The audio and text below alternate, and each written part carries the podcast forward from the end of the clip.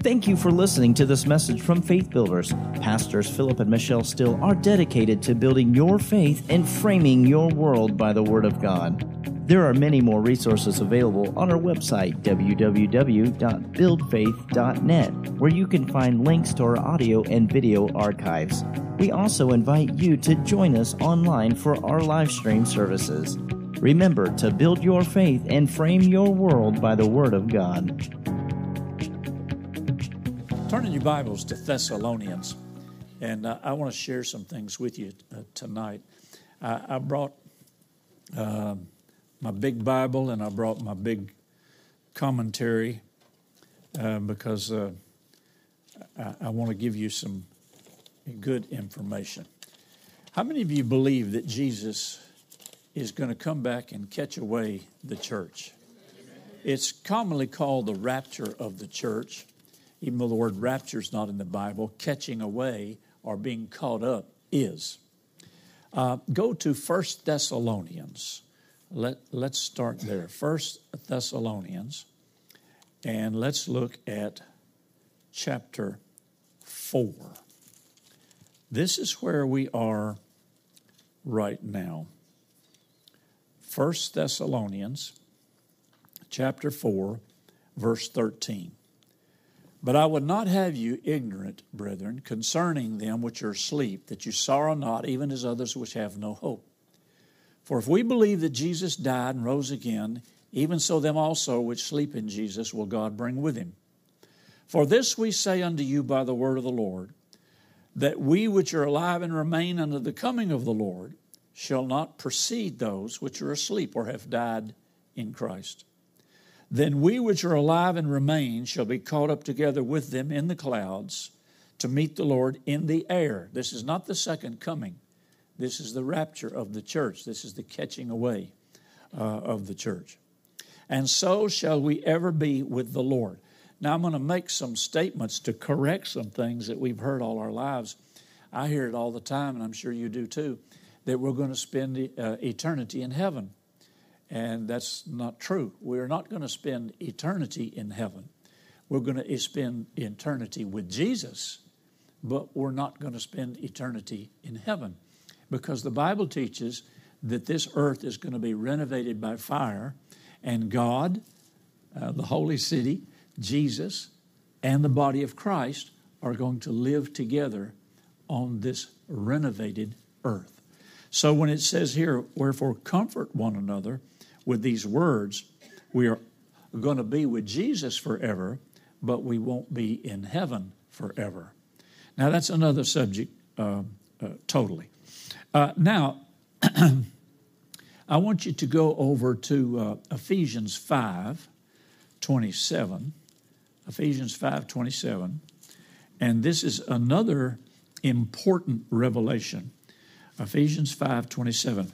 I've always heard in my Christian life that uh, the body of Christ, uh, when Jesus returns for the body, the, the, catching away of the church, the rapture, that the church is, uh, he's coming for a perfect church, uh, a glorified church, a church without spot or wrinkle. However, you won't be able to support that with Scripture either, because uh, Jesus is going to come for the church and we're going to be caught up to meet him in the air. And then let's look at Ephesians 5 27.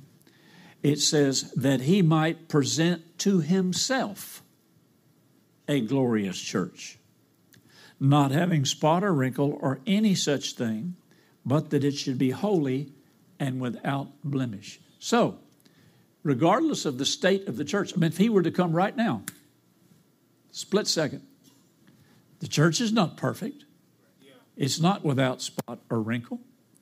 So it's not referring to us having to get ourselves ready before He can come. It says that He is going to catch us up and present us to Himself. That makes a big difference.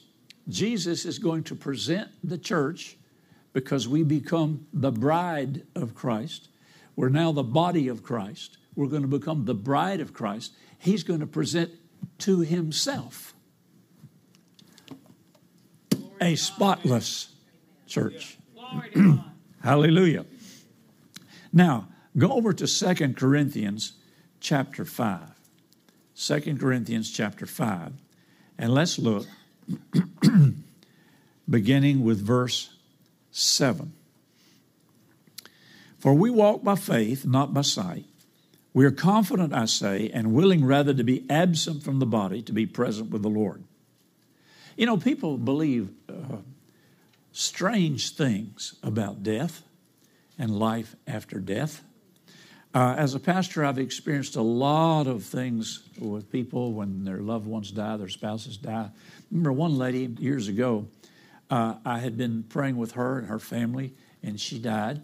And I went over to the house, and uh, they had uh, had her cremated and put in a vase uh, on top of the television set. While she was sick, she was in a hospital bed, and she would watch her favorite soap operas and all of her favorite TV programs every day. And so uh, I asked them, I said, why did you put the urn containing her ashes uh, on the TV? And they said, because that's where she uh, spent most of her time, and she is going to be able to watch those TV programs So they wanted to put the urn on the television set. My brother and sister, she's not in that urn. She is absent from the body, present with the Lord. I, will tell you a personal story. Now, this is not to criticize or judge, but when my dad died, um, I went down to officiate the funeral and his homegoing and all that. And his wife told me, now my mother died years before and he remarried. His wife told me that he wanted to be cremated. And did I have a problem with that? I said, Well, let me just show you what the scripture says, and then you do what he wanted you to do. Whatever he wanted and you all agreed on, that's okay with me. but in the Bible, Jesus is our example. He's our model. I'm not trying to, you know, mess with your funeral arrangements, but Jesus was buried uh, in a tomb. Okay? He was not cremated. That was a pagan pagan custom. So I told her, I said, Well, you just go ahead and do whatever you wanted to do. Well, in the process, I learned. Now, my dad um, when he retired, he moved to Florida and lived in a retirement village. And uh, he, he began to fall in love with greyhound dogs. Because down in Florida, they had a lot of racetracks. And when a dog stops winning races, they put them up for auction. And my dad had bought uh, two greyhound dogs. And he loved those dogs. And he loved to take them out and walk. And he said sometimes he'd take the leash off and show people how fast they could run. But they didn't make any more money, so they were, they were going to euthanize them if they didn't sell them. Well, when the dogs died, he had them cremated and put in an urn over his fireplace. When he died, he wanted to be cremated and put in the urn with the dog. Fortunately, the state of Florida does not allow human remains and animal remains to be buried in the same tomb or the same urn. Right. So they couldn't do that. I was so glad. But people have strange ideas. But the Bible says, absent from the body, present with the Lord. There's no purgatory. There's no, no place that you have to pay to get somebody out uh, of purgatory which is Catholicism. We are confident, I say, and willing rather to be absent from the body, present with the Lord.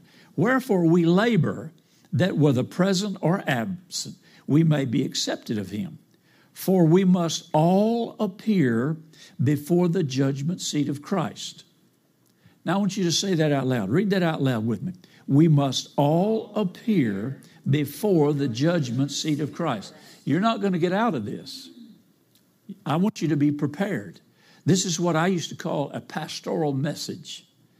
I'm looking out for your souls, and I want you to know what to expect because I'm going to be held accountable, not for this congregation. Philip and Michelle will be uh, held accountable for this congregation. But th- for 35 years, this is the way I took um, my assignment very seriously. It says we must all appear uh, at the judgment seat uh, of Christ, uh, that everyone may receive the things done in his body, the body of Christ, according to that he hath done, whether it be good or bad. Now, the judgment seat of Christ is not the judgment of the believer. It is not the judgment of the, the Christian is not being judged at the judgment seat of Christ. Only his works, only the works are being judged, not the person. Everybody got that? Because I've heard people say, and you probably have too, that you're going to have to stand before God and give account of your life and everything you did and everything you didn't do. Well, you can't remember that. There's no way you could remember to tell God what you did in the sixth grade. You can't remember that. And besides that, before Christ, all of that's gone anyway. God said, yeah, note that, that Michelle is raising her hand. Go back there and get her book, Escaping Hell, and you'll know why she's raising her hand. you can't remember everything. And God said, I will not remember puts all of that in the sea of forgetfulness. So the judgment seat of Christ is not the judgment of the believer, it's the judgment of his works. You could say it this way instead of saying the judgment seat of Christ, you could say the rewards seat of Christ. Okay. That we might receive the things done in his body. Now, turn over to 1 Corinthians 12. Go back to 1 Corinthians. 1 Corinthians 12 and verse 18. 1 Corinthians 12. But now hath God set the members, every one of them, in the body as it has pleased him. So your position in the body is as it pleased him. He set you. He set you in this body. It's because he pleased. He was pleased to set you in this body and you are going to be judged for your works in this body. You're going to be judged for the works that you do in the body that He set you in. Praise God. Okay? Uh, that's a good message to preach when you're asking people to volunteer for the ministry of helps. if God set you there, He set you there for a reason. Yes. And we used to tell our staff when we started hiring people, you know, being a secretary, receptionist, or duplicating tapes in the back, you know, uh, uh, you, you get eye strain and back pain sitting at the table working on a computer just like you would if you're working for an insurance company. But you're not going to get rewarded by God for working for the insurance company. But you are going to get rewarded for God for what you do in His body. Amen? Okay, now let's go over to Galatians 6 verse 7 and 8.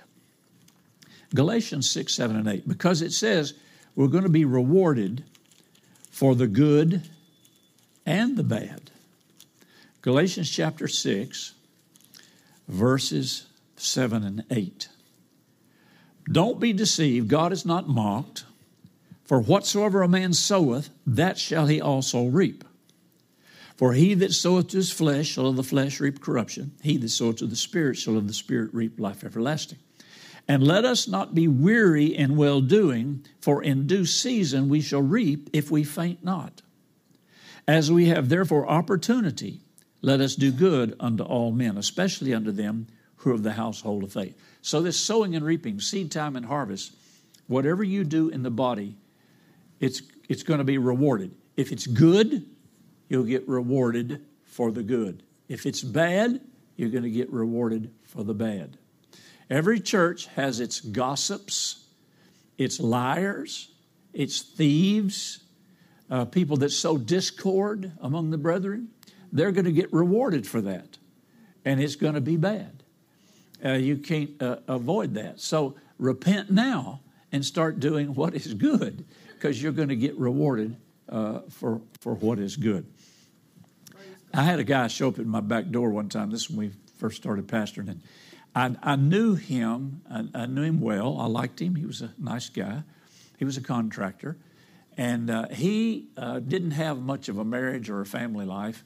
He just, you know, just was a miserable guy. He got saved, uh, but he uh, kind of, uh, how would I say? He was kind of um, interested in a lady in the church. And it was very evident. Every time we had a church picnic, you could see them together. His wife never went to the picnics with him. And so he would just kind of run around with this girl, and everybody knew they were, you know, bad news. Uh, and he came over and knocked on my door one Saturday morning and said, Can I talk to you, Pastor? I said, Sure, come on in. He said, You know that scripture in Mark 10, 29, 30, where it says, Whatever you give for the gospel's sake, you get a hundredfold return? I said, Yes. He said, Well, it says, whatever you give for the gospel's sake houses, lands, wives. He said, I'd like to give my wife for the gospel's sake. I wish I'd have been quick enough to think, uh, okay, how'd you like a hundred more just like her? Because you're going to get a harvest. Well, long story short, you know, they never did I don't know what they did, but they never did. Uh, he never did divorce, but he died uh, later. Now he had to go up for the judgment seat of Christ and get reward. Now he did a lot of good things in the church. He worked around the church, and we had picnics, and he'd serve, and he'd clean up, and he'd build. But he's he's he's going to get rewarded for that bad seed. You get rewarded for the good seed, and you get rewarded for the bad seed. Go to Colossians chapter three.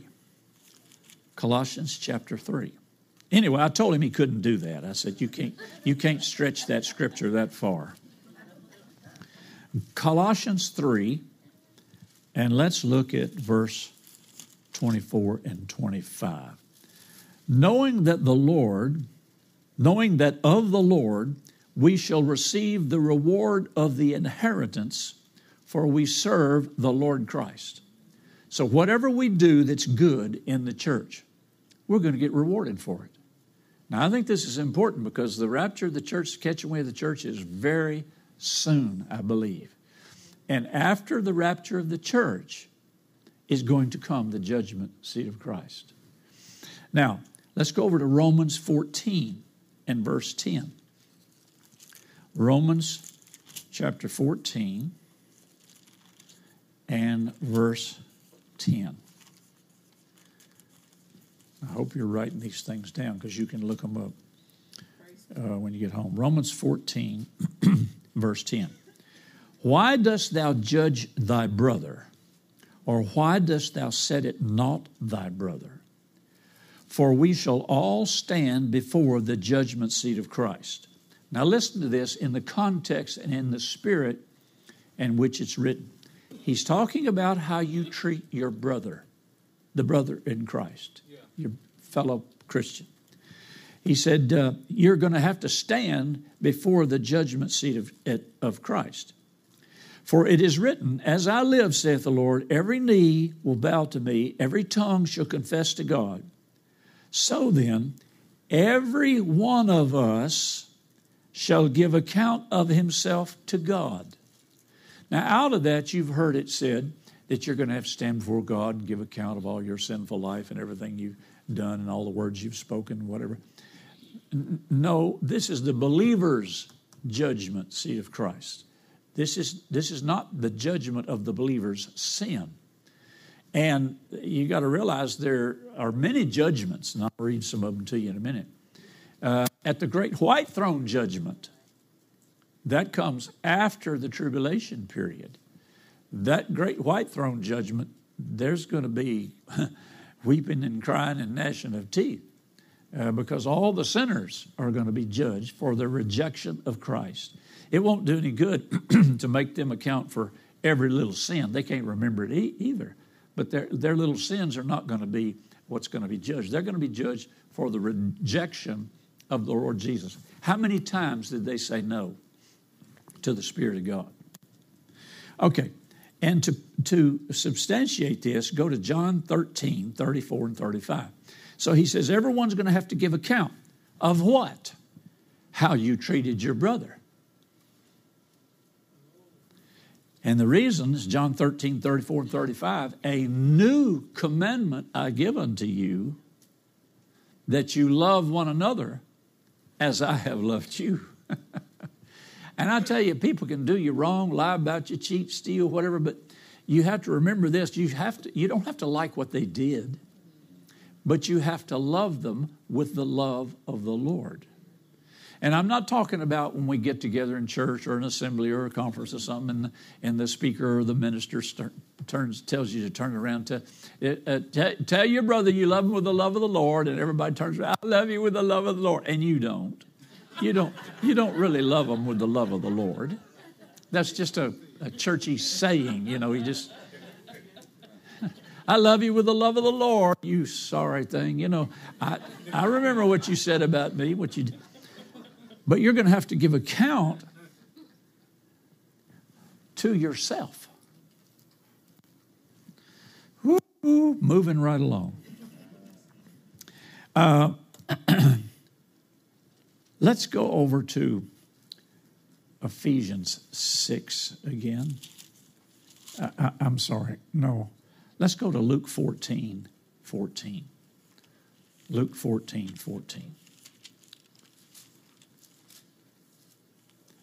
Matthew, Mark, Luke 14,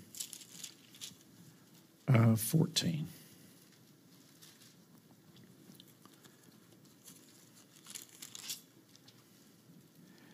And you shall be blessed, for they cannot recompense thee, for thou shalt be recompensed at the resurrection of the just. Uh, but between the rapture and the second coming of Christ is the, is, is the time of this judgment seat of Christ. I'm going to deal with the time, the place, the basis. So, the time of this judgment seat of Christ is between the rapture of the church and the second coming of Christ, the second advent. The second coming is when Jesus comes back with all his saints, which includes you, and everybody sees him. The rapture is when you are caught up to meet him in the air. Nobody sees him, you just are caught up. So, you shall be blessed, but you cannot be recompensed, for you shall be recompensed at the resurrection of the just.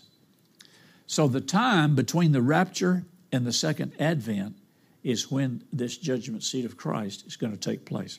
Now, where is it going to take place? In heaven.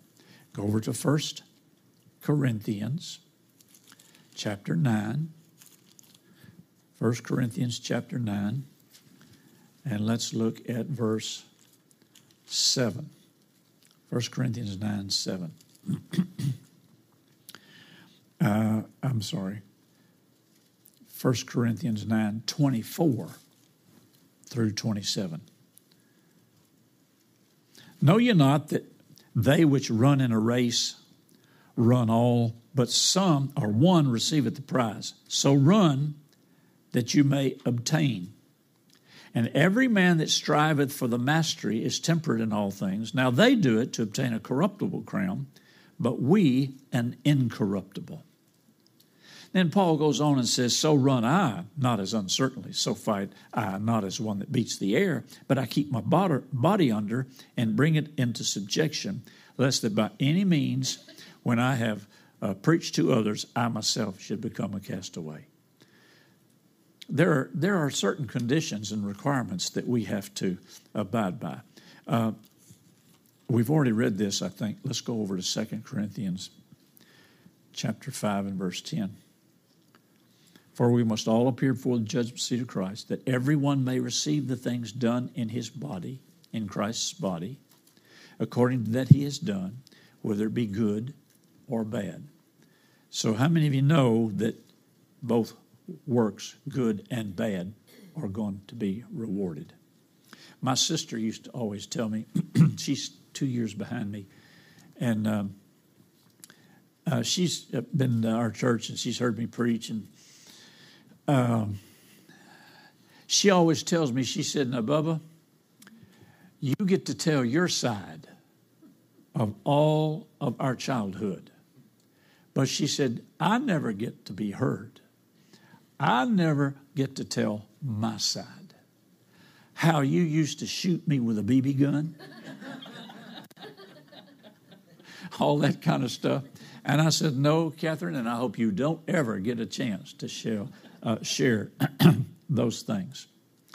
Um, but now that was before Christ. You understand? I, that's, that's gone. Now, she might still have the scars, but it's gone. okay. The basis for our works, good and bad, we're going to get um, rewarded.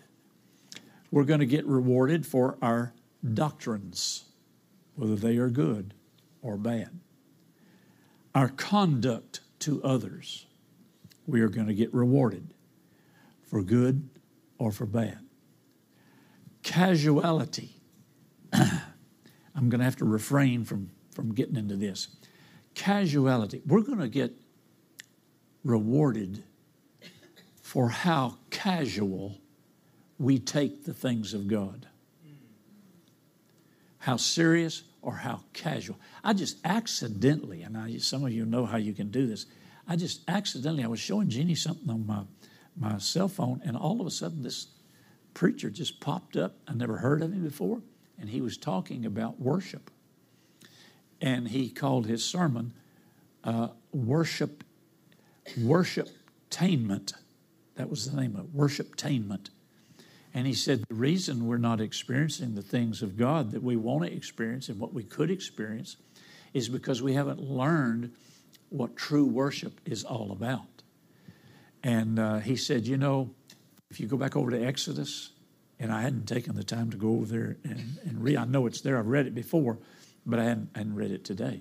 So if you go over to Exodus, they spent days in preparation before they went into worship to, to, to God. And said during, during Moses' time, if they went to the mountain and, and touch the mountain without being prepared, they would die. If they did anything out of what they were instructed to do, they would suffer the consequences. And uh, he went on and stepped on a few toes and said, You know, now this, this doesn't, uh, um, how would I say, this, this does not apply to this church. But he went on to say, you know, he said, when you come to church to worship, he said, uh, if you come in your flip flops and your cut off shorts and your holey blue jeans, he said, you have come casually to the house of God. And he reads over in Exodus where even in the worship in the Old Testament, they condemned those that come to worship in blackness or darkness. And as Gina reminded me of one church we were in one time, she said it was so dark you couldn't see to get to your chair. You had, they, had to have a, they had a flashlight like an usher in a movie theater to get her to her seat. I don't understand why we do that, except that's part of the visitor friendly, seeker friendly model that started 20 years ago to try and be like the world. We're trying to get the world to come into our churches, and so we don't want them to feel uncomfortable. we want them to come in and, hey, the night I got saved, I was miserable. Yeah. I went into this church, they were laying on the altar praying in a funny language. People were screaming, hollering, had their hands lifted up. It scared daylight out of me. Well, actually, it scared the night out of me, the darkness out of me. and I, I went in and I, I received Jesus as my Lord and Savior. So you're not, you're not going to win the world by becoming like the world. But that's where, that's where all that came from. But the, the word, even in the Old Testament, uh, tells us to refrain from casual uh, treatment of God. You honor God. When you go into His presence, you're good. You're, and, in fact, He said this, and I know I probably shouldn't say this, but He said it. Um, and what we're looking for is a great worldwide revival, and we're looking for all the young people and the youth and, and the teenagers. And he said, You know, he said, while I'm on this, he said, God did not create this visitor friendly, seeker friendly church attitude for teenagers.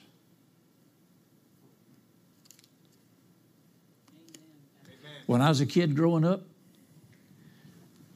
and I know that's a bad example because that was eons ago, but when I was a kid growing up, they didn't distinguish between you being a child or a teenager.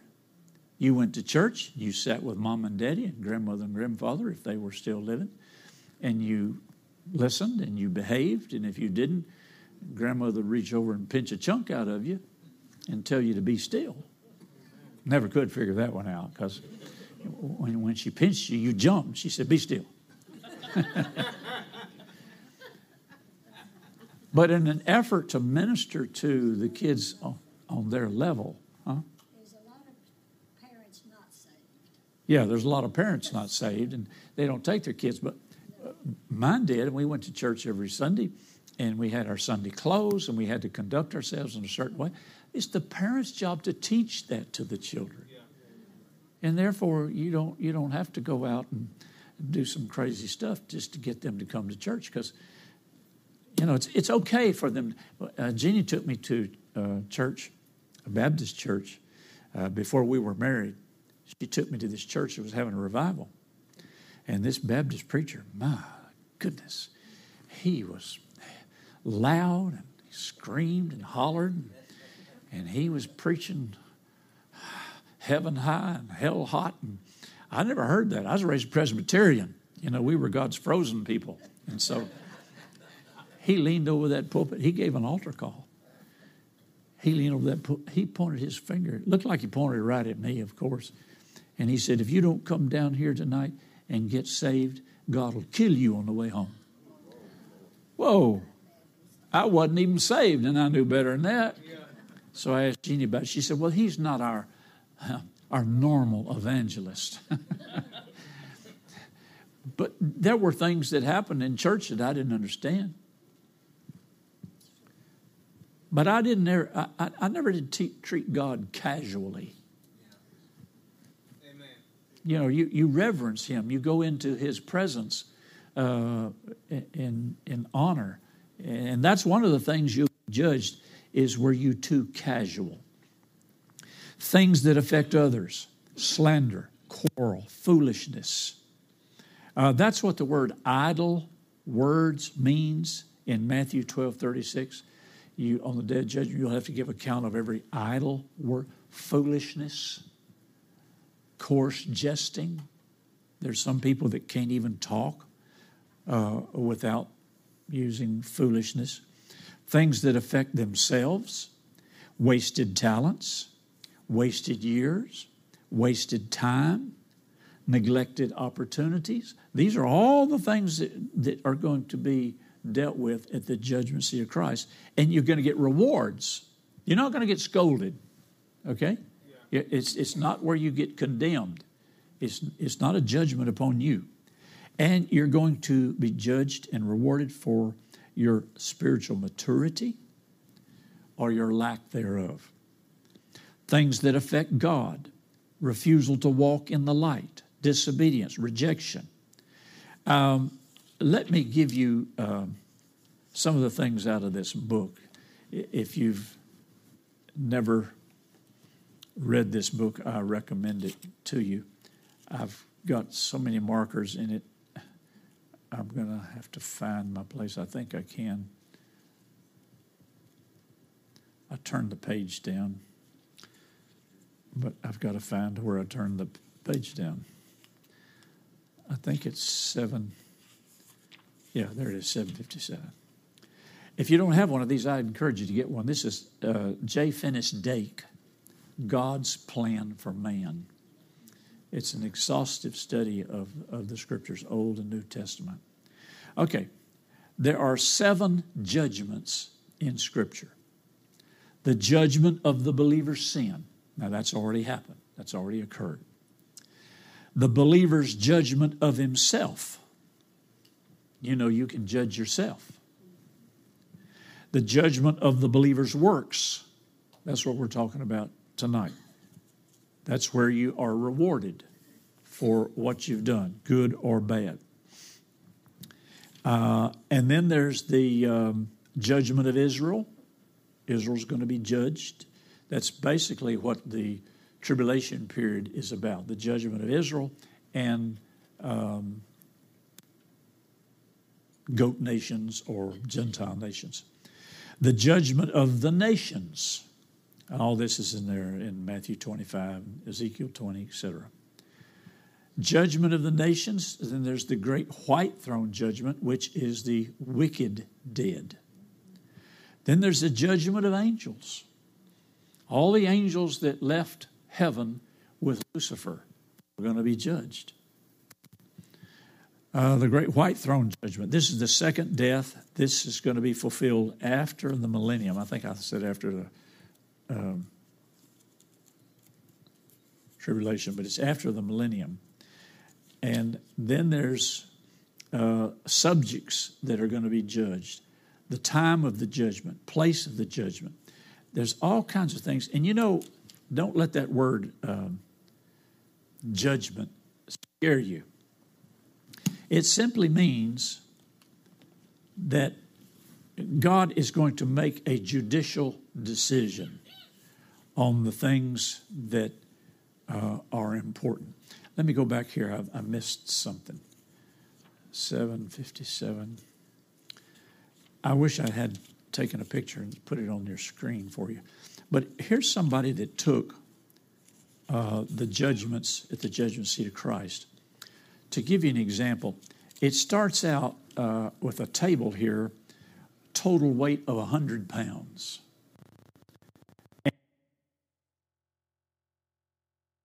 Bigotry, 11 parts. Personal ambition, 22 parts. Love of praise, 19 parts. Pride of denomination, 15 parts. Love of authority, 12 parts. Pride of talents, 14 parts. Love of God, 4 parts. Love of man, 3 parts. And this guy wound up uh, in a deficit. So this, this is not to scare anybody. This is to wake us up and let us know there will be a, a, a rewards seat, if you please, of what we've done. It's, it's really to encourage you uh, to make sure that from this point on, uh, you make a mental note of what you're doing in the body of Christ, for it carries uh, a reward. Uh, there are other scriptures over in 1 Corinthians that says to take heed how you build, because it tells us uh, if you build on uh, a sure foundation, gold and silver and precious stones, that will not be burned up. Because all of these works are going to be judged by fire. And then it lists wood, hay, and stubble. If you build on wood, hay, and stubble, then that's going to be burned up. Um, and the big thing is, is, is God's going to judge the motive of your heart. Um, the fire will reveal what kind of work it was, whether it was good or bad. If it's good, it'll it'll stand the test of fire. But if it was bad, it'll be burned up, and all that will be there is um, ashes. But He always looks at the motive the motive of the heart is what he's after. You can make mistakes, but he's, he's going to look at the motive. You know, uh, Pat Robertson wrote a book before he passed uh, called David, um, uh, the uh, Servant King. And I got a copy of it. And in this book, he acknowledges all of David's faults, all of his weaknesses. He was a scoundrel, really, King David. But I, am talking about, I, I'm sorry, David the shepherd king. And he was a scoundrel. He was a murderer. He was a fornicator. He was an adulterer. And yet, God looked at his heart. He judged his heart. Now, David lived under a different covenant than we live under. And, uh, you know, he, he passed many of the tests. And that's not to give license to living like he lived, but it's nice to know that God looks at the heart. He, he's, he judges your heart, your motive. And, and I remember something Smith Wigglesworth said one time to Brother Sumrall, and Brother Sumrall told me.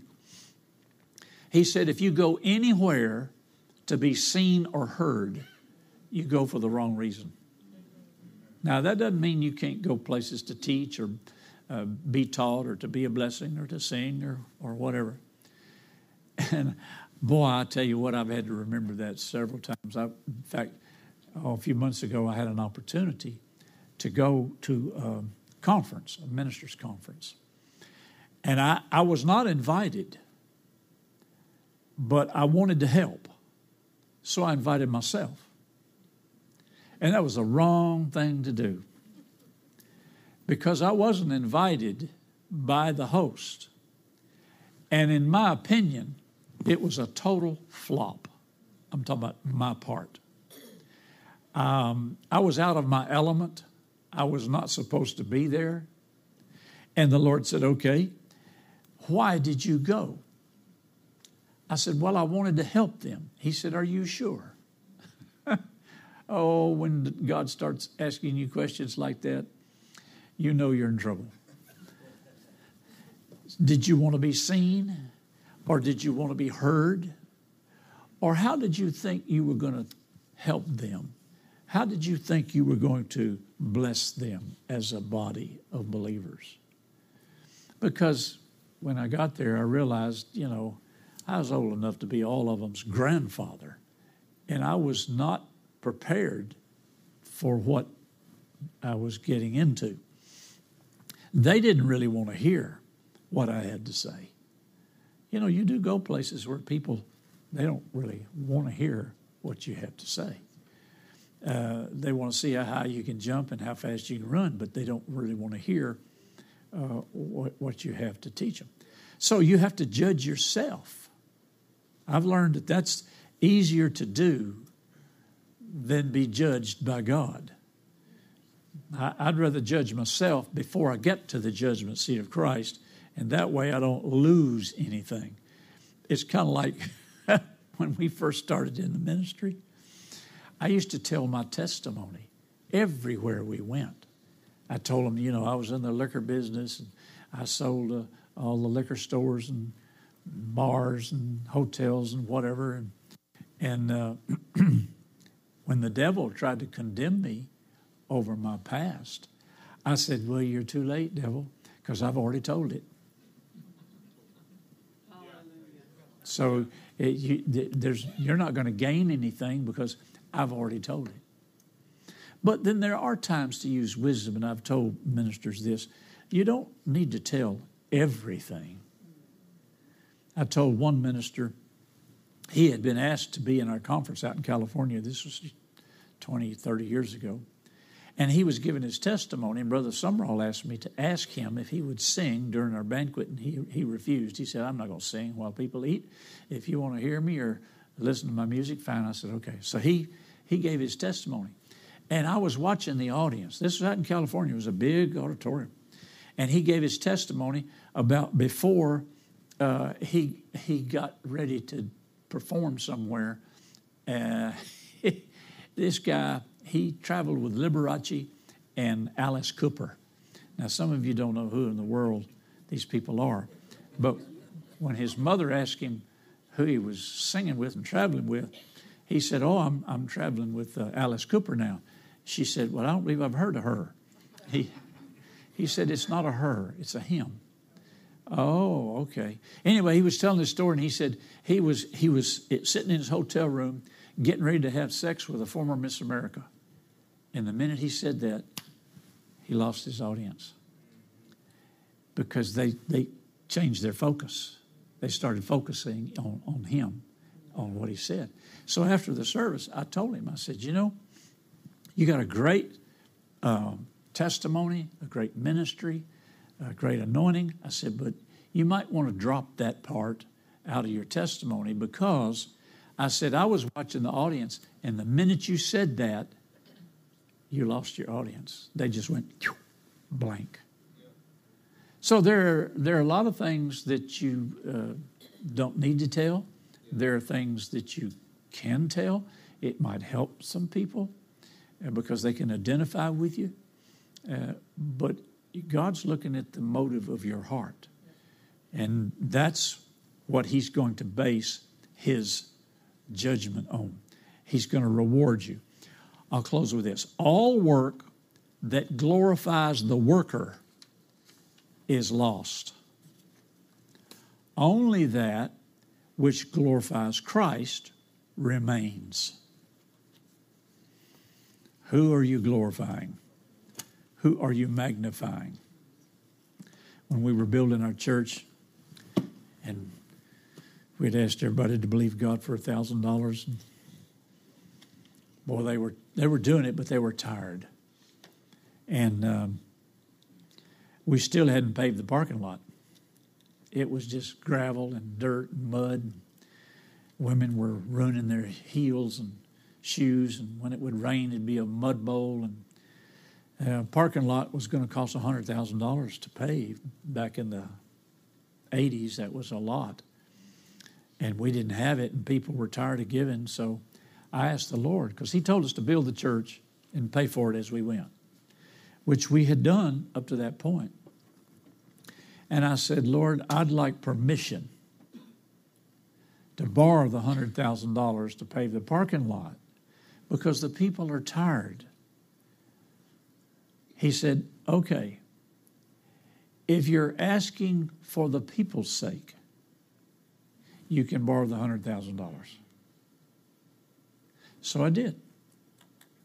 And we paved the parking lot. I think we paid it back in six months because God had anointed that.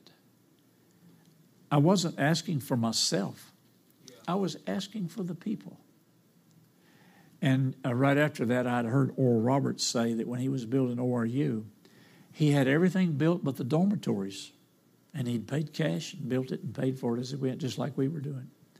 And he went to the Lord and said, Lord, the students will be here for the fall registration, and I have no dormitories.